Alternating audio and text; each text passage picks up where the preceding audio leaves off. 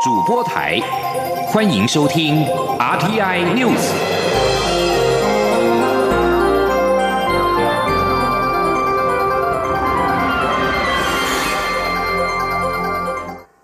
各位好，我是主播王玉伟，欢迎收听这节央广主播台提供给您的 RTN News 新闻。首先带您关注，总统府发言人张敦涵今天指出，近日在网络上流传一份来源不明的伪造总统府公文图片，内容谎称我政府引进日本核废污水，完全是错误捏造，是不折不扣的假讯息，也是标准的认知作战手法。总统府获知之后，已经立即向警方报案处置。总统府也郑重呼吁各界切勿转传假讯息，切勿以讹传讹。张东还指出，该假图片上的发文日期是今年的四月十六号，但是四月十五号就已经开始在网络上流传，并且在推特上散布。这种来自未来的假公文，手法未免过于粗制滥造。此外，假图片当中公布后解密的后字是简体字用法，认知作战的手法与意图不言可喻。张敦还表示，近来诸多类似假讯息的目的在于撕裂台湾社会内部团结，是对典型误导民众的认知作战手法。总统府提醒媒体与国人提高警觉，注意自身的资安防护，也期盼各界切勿传递错误讯息。有关日本政府决定将把福岛核废水排入海中一事。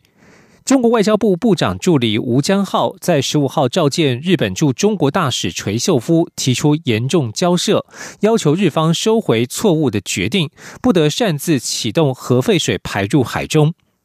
吴江浩对垂秀夫表示，日方有关决定置全球海洋环境于不顾，置国际公共健康安全与周边国家人民切身安全利益于不顾，涉嫌违反国际法和国际规则，不是现代文明国家所为。中方对此表示强烈不满和坚决反对。日本政府从在十三号的时候决定，将福岛第一核电厂于三一一核灾之后持续产生的含川核废水稀释之后排入海中，预计两年后展开。台湾已经向日方提出严正交涉，要求日方重视台湾方面的权益。中国与韩国十四号举行线上会议，对日本展现强烈不满，两国同意将合作应应。继续关注的是国际情势。日本首相菅义伟美东时间十六号将访问白宫，并且将会晤美国总统拜登。他将是拜登上任之后，拜登上任之后首位来访的外国政府领袖。美国之音报道，拜登政府官员表示，两人将谈论包括新冠疫情。经济复苏、科技、医疗、气候和北韩等广泛议题，而拜登要将美国实力重新聚焦在印太地区，应对中国所带来的挑战。两国将深度讨论与中国相关议题，包括台湾、香港、新疆、人权和华为等等，并且可预期这些议题将会包括在双方的正式声明当中。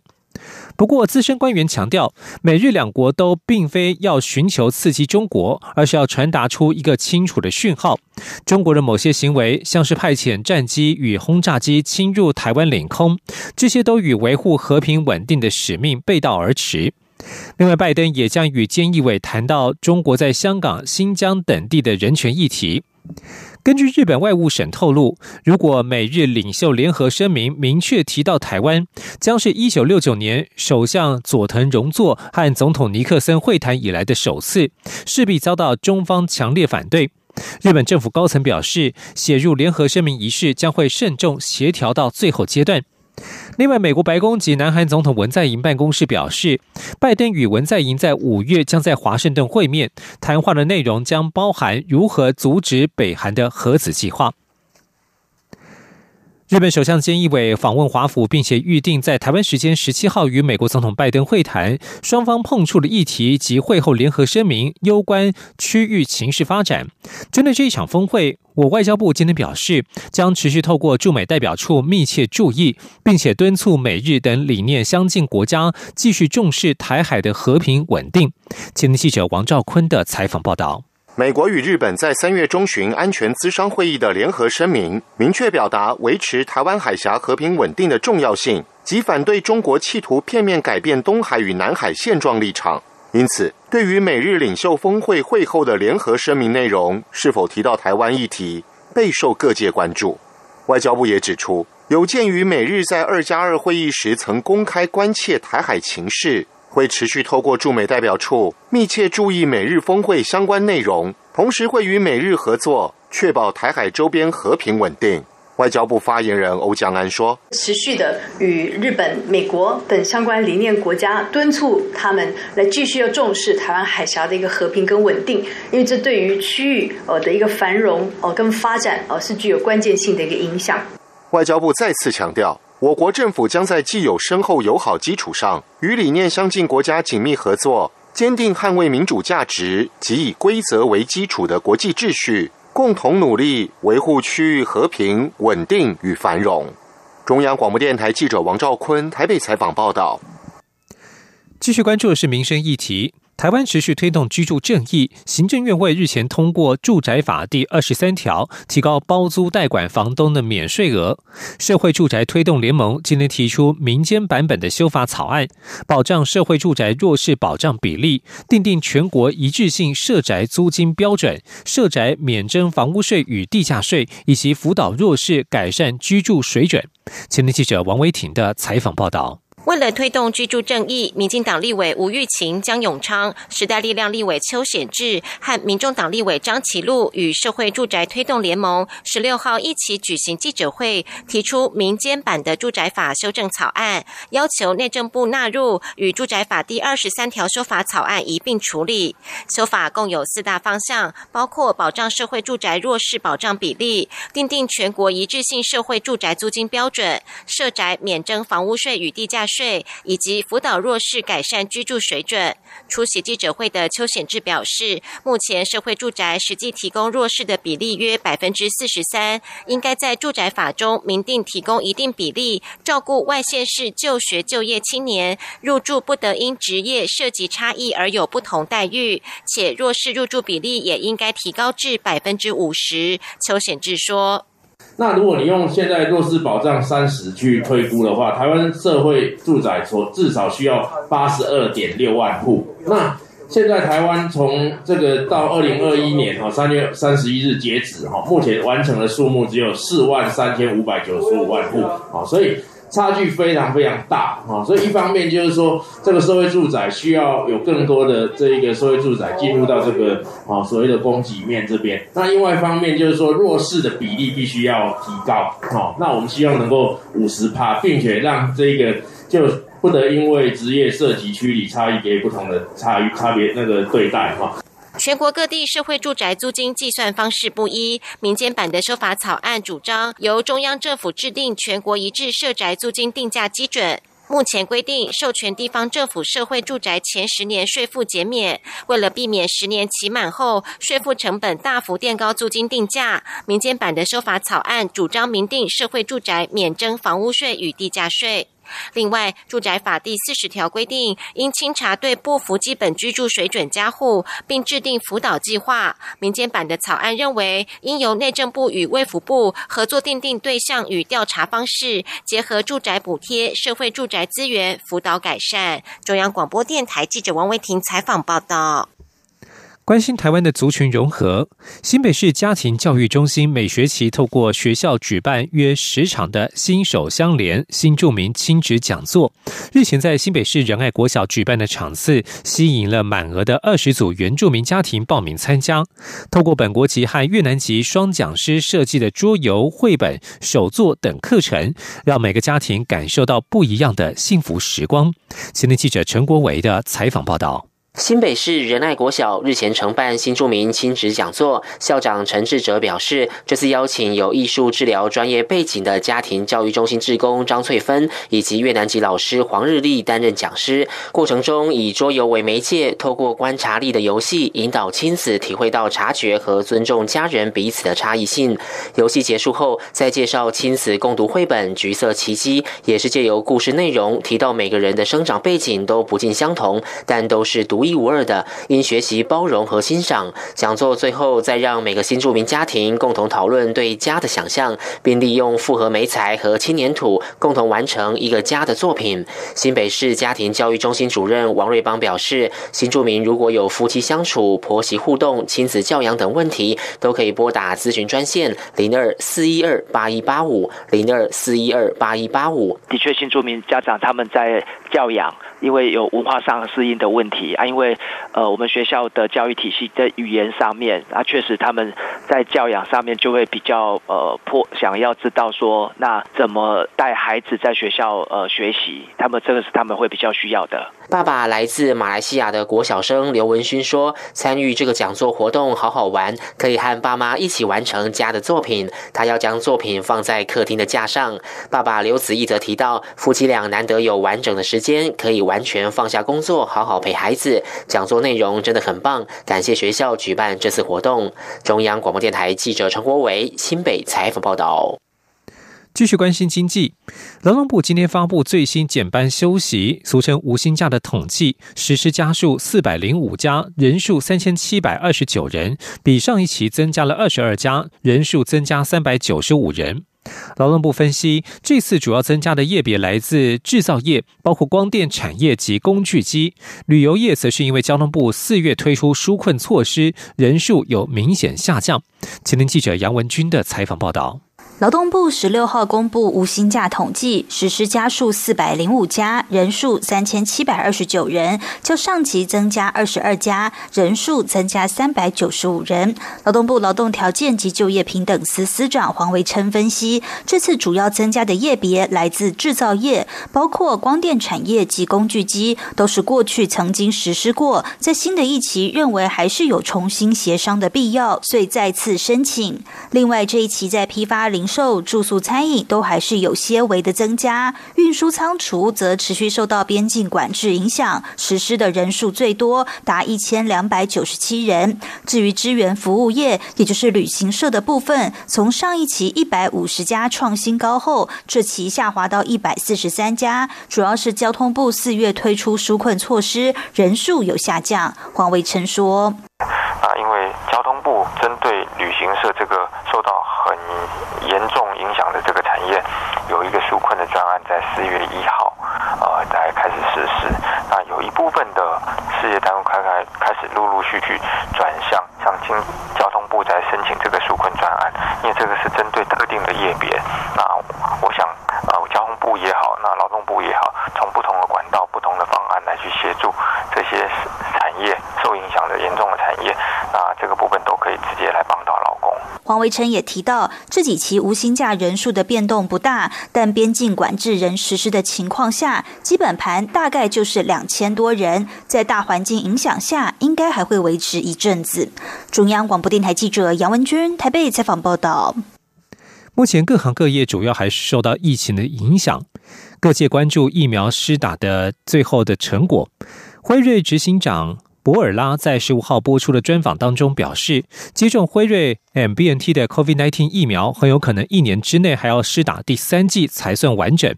制作技术与辉瑞相同的莫德纳疫苗，公司高层也说过，预料要进行追加施打，确保接种者体内的保护力能够持续。莫德纳公司近期已经开始研究，能否靠追加施打对付变种病毒。博尔拉表示，每年接种疫苗来预防新型冠状病毒很有可能是必要的做法。一个可能的情况是需要施打第三剂，可能需要在六到十二个月之后补打，之后就是每年都要接种。但是这些尚待确认。他并且表示，抑制易受病毒感染的群体人数非非常的重要。而研究人员目前尚不清楚新冠病毒疫苗所提供的防护力能够持续多久。辉瑞药厂本月稍早公布的一项研究指出，辉瑞疫苗对抗新冠病毒的防护力达到百分之九十一以上。对于 COVID-19 的重症患者，在施打第二剂之后，防护效力达到百分之九十五。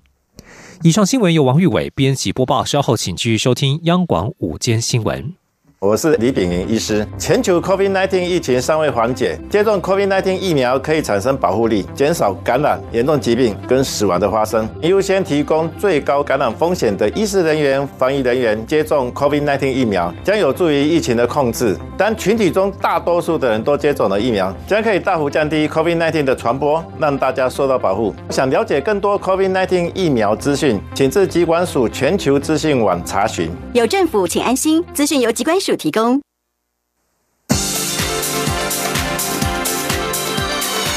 这里是中央广播电台台湾之音，欢迎继续收听新闻。欢迎继续收听新闻，我是陈怡君。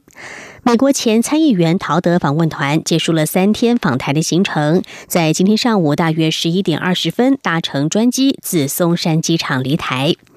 美国总统拜登的挚友陶德、美国前副国务卿阿米塔吉、史坦伯格以及美国国务院台湾协调处长白丹利十四号下午抵台访问，这也是拜登上任之后访台的首发团。陶德在会见蔡总统时说：“他是应老友拜登总统的请托，来重申美国对台美关系的承诺。”陶德等人访台期间行程紧凑，昨天除了拜会蔡英文总统、行政院长苏贞昌外，也与多位跨党派立委见面会中，并且主动关切了九二共识的议题。受邀出席的国民党立委蒋万安今天受访时表示，他在会面当中说明了“九二共识”确实存在过，但不是“一国两制”。国民党坚决反对“一国两制”，并持续讨论是否有新的具体可行的论述。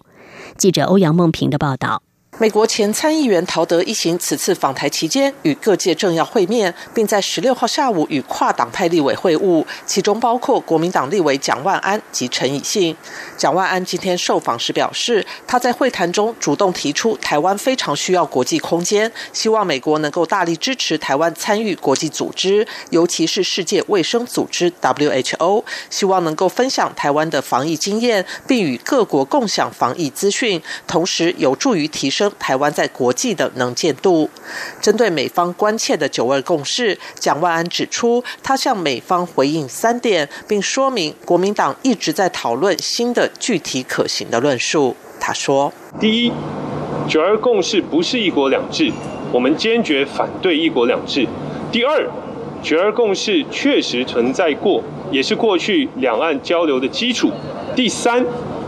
如果九二共识，目前不被多数民众所接受，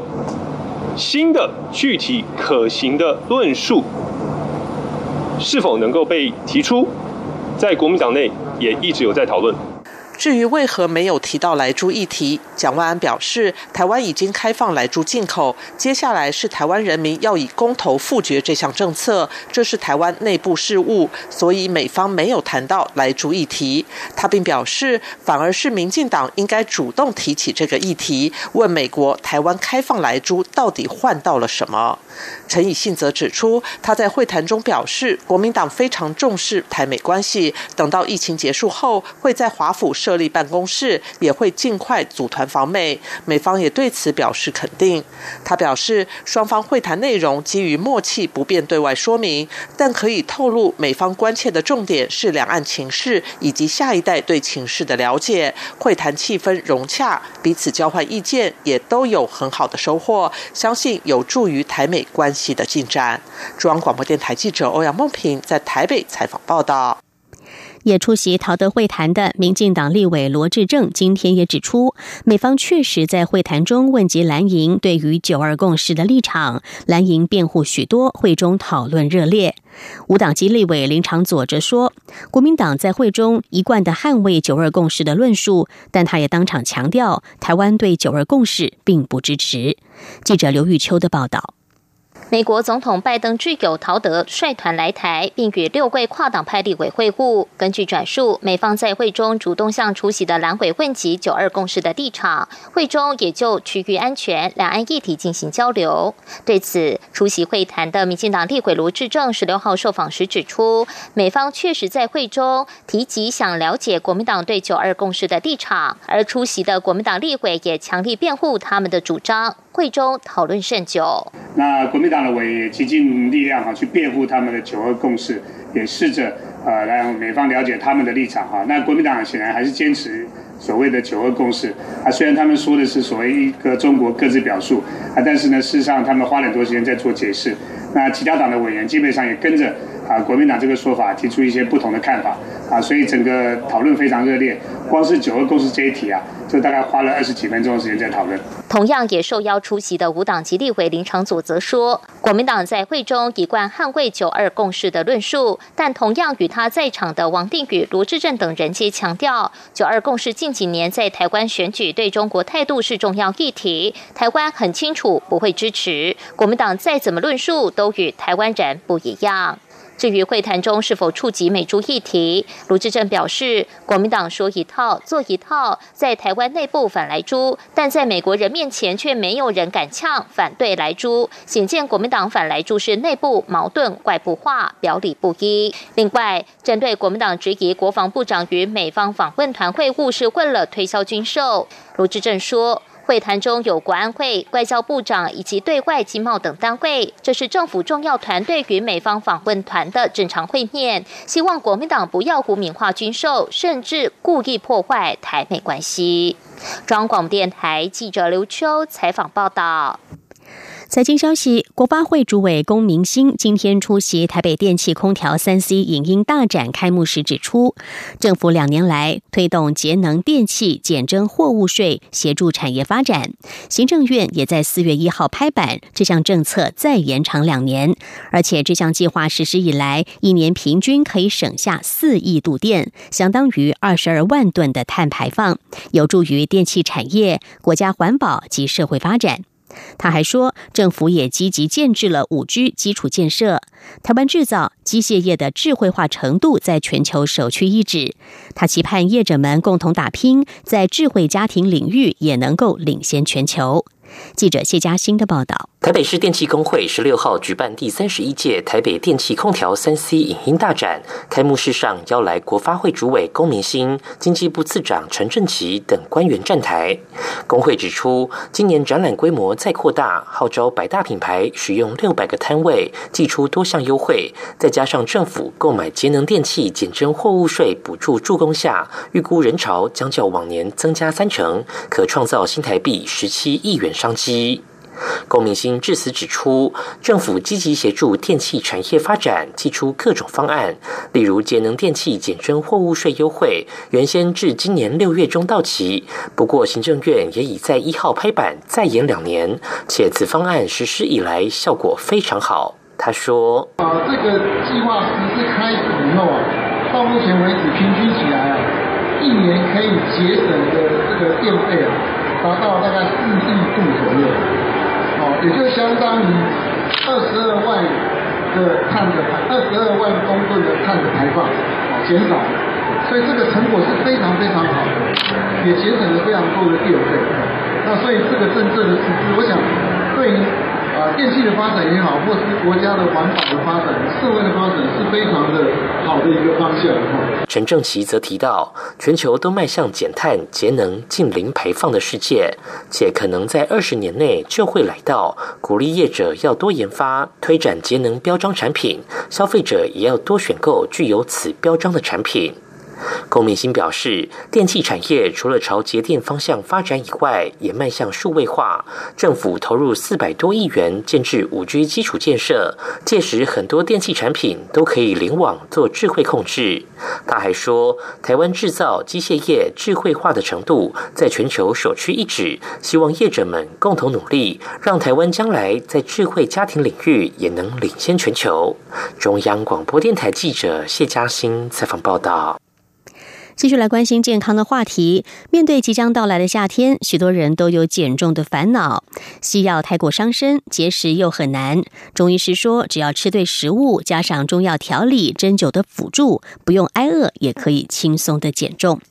请听记者刘品希的报道。立夏即将到来，卸下厚重的冬衣，许多人面临减重困扰。而减重不外乎要少吃多动。台北市联合医院中医内科胡玉芳医师十六号受访时表示，减重时建议吃圆形食物。在蛋白质方面，水煮鸡胸肉是增肌减脂必吃的食物。传统的豆腐也可补充大量蛋白质，但经特殊加工过的油豆腐、百叶豆腐等都含有许多油脂，不建议食用。一天也可以吃两颗鸡蛋，胆固醇不会超标。胡玉芳指出，减重最重要的便是蔬菜摄取，除了可以增加饱足感，也可以促进排便顺畅。在淀粉部分，尽量吃加入杂粮的米饭。最不推荐吃含有高糖高油的台式跟日式面包，民众也可以吃一些低热量的零食，或是果冻、蒟蒻等点心，让减重的过程更有动力。此外，他特别提醒，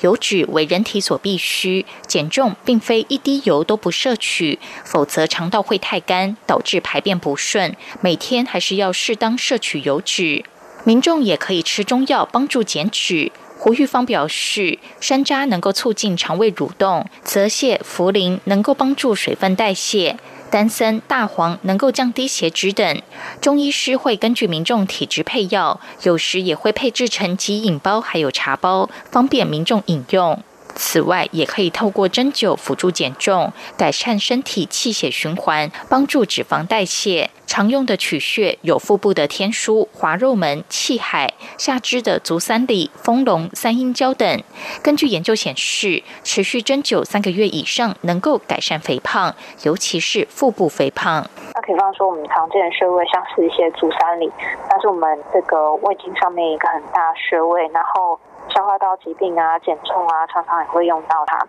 然后或者是说，我们在腹部一些腹部的穴位，比方说天枢，它也可以帮助解便，帮助我们改善便秘的一个功能。然后或者是说，有一些人他是属于这个气机不畅的，呃，比较容易性子比较急躁，然后压力大的人，我们可能就会选择像太冲之类穴位来去做治疗。胡玉芳医师说，穴位埋线是比较持久的穴位刺激，对于 BMI 过高的民众。的确有效果，但是他强调减重无法单靠针灸埋线，还是要搭配饮食及运动，而且一个月减重不超过原本体重的百分之五，才不会产生副作用，反而对身体造成负担。央广记者刘聘熙在台北的采访报道。继续把新闻焦点转向中国，来看到天主教会的困境。天主教媒体亚洲新闻报道，中国政府加压管控宗教，正在着手压制天主教投入社会服务、教育等工作。近期陆续勒令关闭了多家天主教孤儿院，包括专门收容身障弃婴的河北天主教黎明之家孤儿院。大批身障儿童被迫离开熟悉的居所。因为中国神父冒险化名投书天主教媒体，恳求教宗伸出援手。黎明之家主要服务弃婴与孤儿，在国际间享有口碑。一九八八年迄今，已经收容照顾过六百多名身障弃婴，大约有百分之四十是脑性麻痹儿童。一位中国北方神父以化名向亚洲新闻投书表示。天主教残婴院过去数十年来在中国深受社会的推崇，近期却被勒令关闭，主要是为了实现中国政府的新政治目标，也就是想尽一切办法减少天主教会对中国社会的影响。因此，无论是教会的公益活动，或是教友的信仰生活，都受到政府加倍的无情打压。这位神父也痛陈，范中在二零一八年签署了主教任命协议之后，他其实一度怀抱希望，没想到中国教会后来的处境越来越让人寒心。他恳求教宗伸出援手，听到中国教会最微弱、最真实的声音。新闻最后来关心的是美国与俄罗斯的关系。美国白宫在十五号宣布，为了报复俄罗斯干预美国大选、发动大规模的网络攻击以及其他的恶意行为，对俄罗斯寄出制裁，扩大美国各家银行交易俄罗斯公债的限制，同时驱逐俄罗斯驻华府使节团十名外交官，同时制裁被控试图介入二零二零年美国总统大选的三十二名人士。美国总统拜登十五号表示，他不愿意与俄罗斯升级紧张，期盼有稳定的关系。他也透露，稍早已经与俄罗斯总统普廷通话，邀请普廷今年夏天在欧洲举行峰会。拜登表示，美方不寻求与俄罗斯展开升级紧张与冲突的循环，他希望有一个稳定可预测的关系。但是如果俄罗斯继续干涉美国民主的话，他会采取进一步行动回应。拜登在通话中也向普京表达对近来俄罗斯在乌克兰边境加强军力的担忧。以上二天 news 由陈怡君编辑播报，谢谢收听，这里是中央广播电台台湾之音。